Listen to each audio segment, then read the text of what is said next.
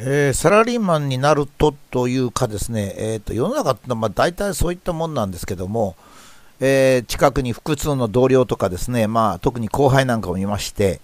まあ、そういう人と嫌顔でも競争になるわけですね。自分としてはまあ別に競争なんかしたくなくても競争になるわけですね。そしてどう見ても自分より劣っておられたり、ごまを吸ったりしてるばかりの人がですね、えー、高く評価されたりして、まあ、自分を追い抜いたりしましてね、悔しい思いをすることがあるわけです。それでこの時ですね、人間の心っていうのは非常に弱いので、まあ、自分の人生っていうのはその会社の人生とは違うわけで、他人の人生とも違うんですけれども、自分の人生が一番大切なはずなのにですね、他人が評価してくれないなら自分の人生を捨てるという奇妙なことが起こるんですね。つまり他人が評価してくれなくて自分が不利になったから、えー、やけになる。例えばそんなやつですね。努力を怠る。自分のために努力してるのに他人の評価で自分の努力を怠るということが起こるわけですね。まあ、これはあの中学校ぐらいでまだ思春期なんかの場合にですね、ある先生にひどいこと言われたということを苦にしまして勉強が手につかなくなったり、そのまま立ち上がれずにぐれてしまうということもあるんですね。もちろんあの生徒に対しては先生はちゃんとやらなきゃいけないんですが、ただせ先生は全て人格に優れている人とは限らないわけですね。例えば学校ににじゅうにんの先生がいて、その中の一番人格の低い先生がひどいことを言うっていう場合があるわけですよ。残りのじゅうきゅうにんの先生はしっかりしたことを言っていただいているのに、その一人のダメな人ダメな人が言ったことに自分の人生が左右されるっていうことがよくあるんですね。本当に不思議な、不思議なことですよね。優れた先生に影響を受けるならいいんですけど、一番ダメな先生に影響を受けるっていうのは本当に自分の人生としては、まあ、損なわけですね。ですから、まあ、ちょっとそんなことは気にしない方がいいんですけども、なかなかそういかないわけです。つまり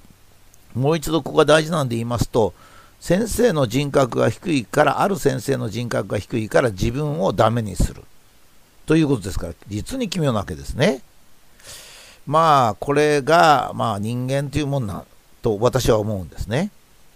まあ、繰り返しここでも文章でも書いてるわけですが、人格の低い先生から何かを言われたからといって自分の人生をダメにするということがあったらいけないんだと。あんなやつの言ったことなんかに取られるなということなんですが、それを言い聞かせてもですね、それが悔しくて繰り返し頭に浮かんで、まあなかなか影響から抜け出せないということが起こるわけですね。でまあ、学校の時に思春期で学校の時はまあ成長の途中なのでそういうことがあってもまあいいんですけど、いいってことないんですけど、まあ仕方ないんですが、もうちゃんとした大人になってですね、それでしかもあまり利害関係がない人、自分の将来にはあまり大きく関係がないという人にも何か言われると気になってしまうという人もいるんですね。まあよく考えてみるとですね、まず第一に自分の人生はまあ自分と、まあ、もしくは自分の家族のものであってですね、他人が言ったこととか他人の評価ということで左右されないんだという、まあ、強い気持ちをまず持つことなんですよね。それから第二にはやっぱり自分で自分の人生をどう過ごすか、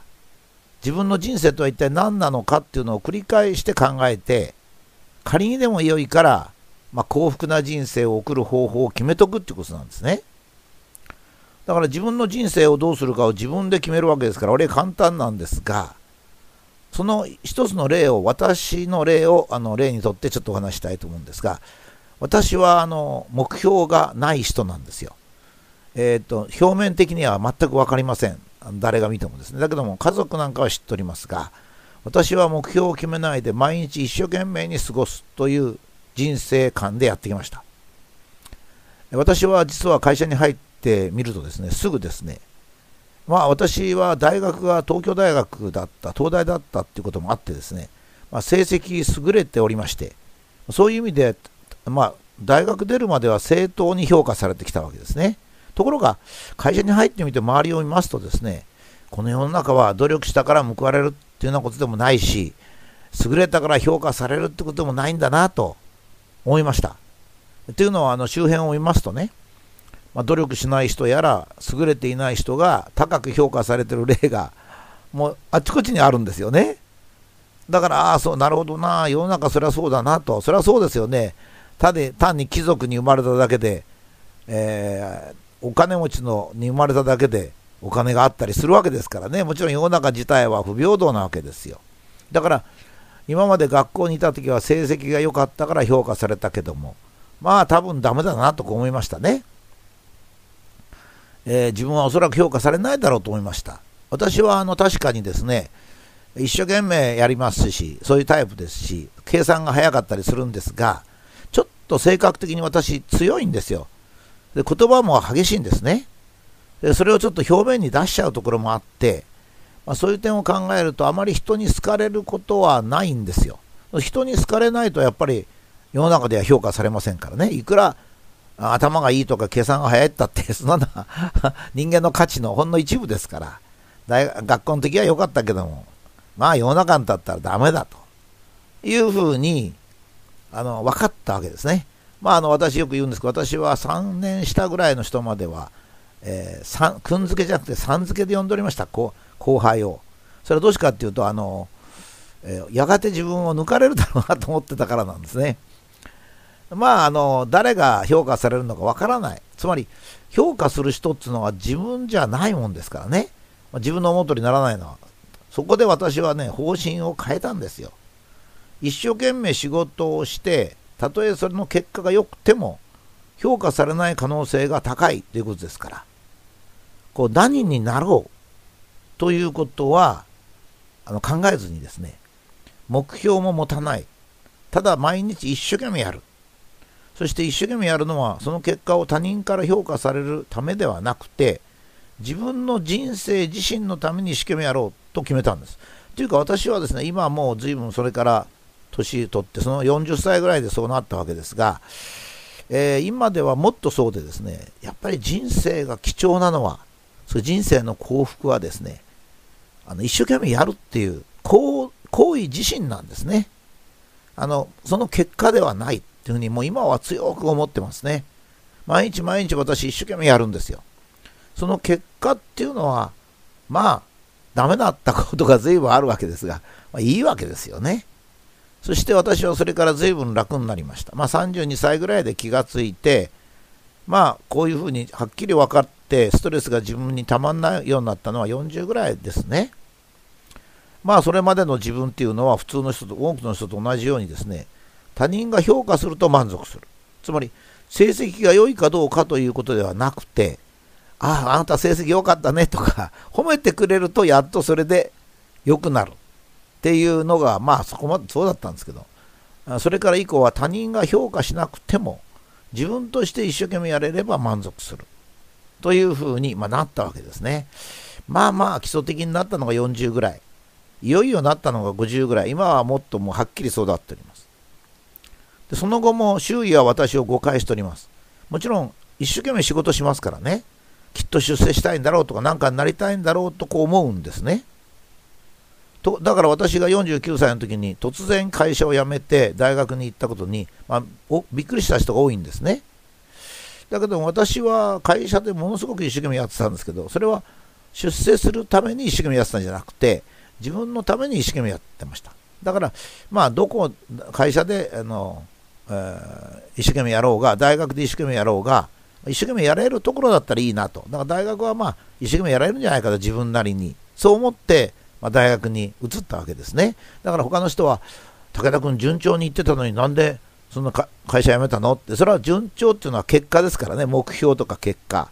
僕はあの、まあ、会社の研究も大学の研究も同じように一生懸命できるんだろうなと思って行ったわけですね。えー、それからもう一つはですね、やっぱり一生懸命やっても失敗することがあるんですよ。えーまあ、対人関係も失敗しますしね、言わなくていいことを言ったりですね、まあ、僕のことですから、あ不必要な喧嘩をしたりですね、喧嘩をするとこないんですけど、まあ、言い合いをしたりですね、それからもちろん研究を失敗したり、それから研究はうまくいってもですね、その結果を論文に書いて出すときにへましたり、まあ、いろんなことするんですよ。そしてそれを思い出してはもう苦々しい思いをするわけですが、しかしそれもやがて、そうですね、ごじゅうごさいからろくじゅっさいぐらいで克服しました。つまりそれはですね、昨日はどんなに土砂降り、つまりまずいことがあっても失敗があっても、もう昨日は帰ってこないんだと。だからもう昨日は晴れ、つまり実際はまずい、まずくいっちゃったのに全てうまくいったと思い込もうと。そして今日自分に朝が来た時にもう今日一日だけでいいと、今日日が暮れて、まあ、じゅうじ頃まででいいと、夜のそれだけは頑張ろうと、まあ、こういうふうに思うことができるようになったわけですね。まあ、私今日曜日の夜これを録音しております。だいたい録音って朝やりたくなっちゃうんですけど、今日は夜やってるんですね。で、明日の朝ニュースの解説をします。一生懸命今準備をしております。で、明日の朝になったらニュース解説を一生懸命やってですね、それから来客があって、えー、それから明日はまあ特別に、まあ、もう一個テレビがあるので、まあ、その今度は収録なんですけども、収録をやって、まあ、同じホテルに帰ってくるわけですね。私はもうそこまでしかあの考えてないんです。考えてないっていうか、あのもちろんいっしゅうかんご、にしゅうかんごの準備はしてますよ。準備はしてますけれども、頑張ろうと思ってるのは、明日一日、月曜日一日だけなんですね。朝しちじに起きて、えー、ニュース解説をはちじからじゅうじにやって、反省会をやり、自分の仕事をして、にじからさんじまで来客と接客し、また自分の仕事をして、夕食を食べてすぐ、えー、収録、テレビの収録をして、なんとかうまくいこうと。全力を注ごうと。そういうふうに思っているだけなんですね。この私の体験と人生観をですね、色紙に書くときに、今次のように書くわけですね。昨日は晴れ。今日も朝。昨日がどんな土砂降りでも、もう昨日は帰ってこないから晴れと思うと。毎日毎日なんだと。今日も起きたら朝が来たと。ああ、よかったと。今日一日一生懸命やろう。人生の目的は、私は目標を持たずに、今日一日を一生懸命やる。これが私の人生の幸福であります。私の人生には目標はいりません。私も実際そういう人生を送ってきました。